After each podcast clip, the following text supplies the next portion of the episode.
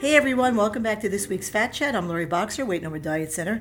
This week I want to talk a little bit about what is no doubt an all too familiar scenario for many of you. You think you have a, an effective uh, diet plan that you're hell-bent on finishing, uh, but soon after starting it, you find that your brain starts going out of control and you start to crave things. The temptation uh, is too much, and then you end up doing what? Giving in, and there goes your diet. The only way for cravings to sabotage your weight loss and health goals is if you let them control you. But you may ask, how do you manage to rein them in without thinking that you're depriving yourself?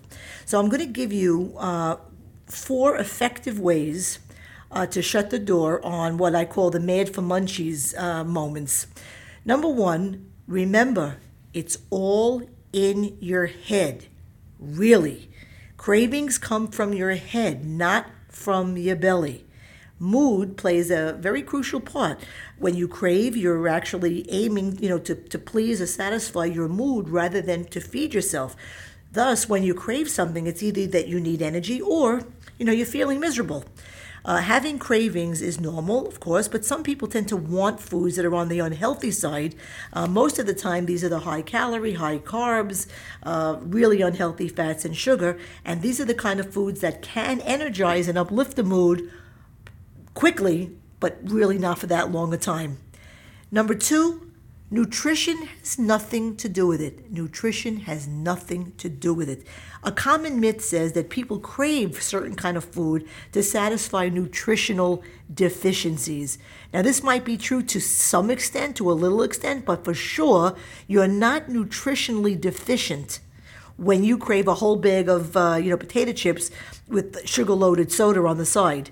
It is in very rare instances that cravings actually tell you what you need. Most of the time, cravings are categorized with what makes you happy instead of what your body really needs. The third point, you might be stressed. When you are under pressure, your body produces more of a hormone called cortisol. This hormone is responsible for, you know, as, as, the, as the medical books tell you, seeking out rewards.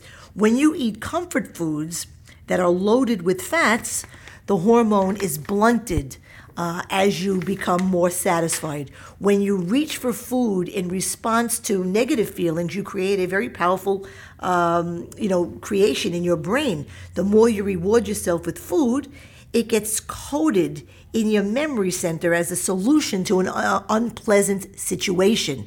So when you face the same problem again, your brain will automatically tell you to grab whatever unhealthy food you think you need that you satisfied the solution with last time.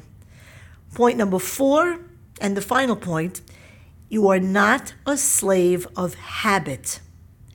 You might not realize it, but innocent routines such as rewarding yourself with pizza after a workout can create very strong associations. The brain loves routine, and the thought of letting go of everyday patterns can cause a response similar to fear in your brain.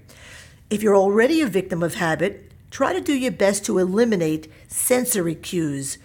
All smells, sights, and sounds can trigger you. So another effective technique is to try to see yourself as healthy as possible. Every time a craving comes up, clear your head and think of a healthy image. And this is a very calm way of fighting a craving. You will find that after a while, the craving itself will disappear. And that's my Fat Chat for the week. If you want to keep up with my blogs and podcasts or learn more about my business and programs, fees, and answers to frequently asked questions, please visit my website at lori boxer dot com. You can also follow me by clicking on the social networking icons that you will see at the site. Until next week, I'm Lori Boxer, Weight No More Diet Center, and remember, nothing tastes as good as being slim feels.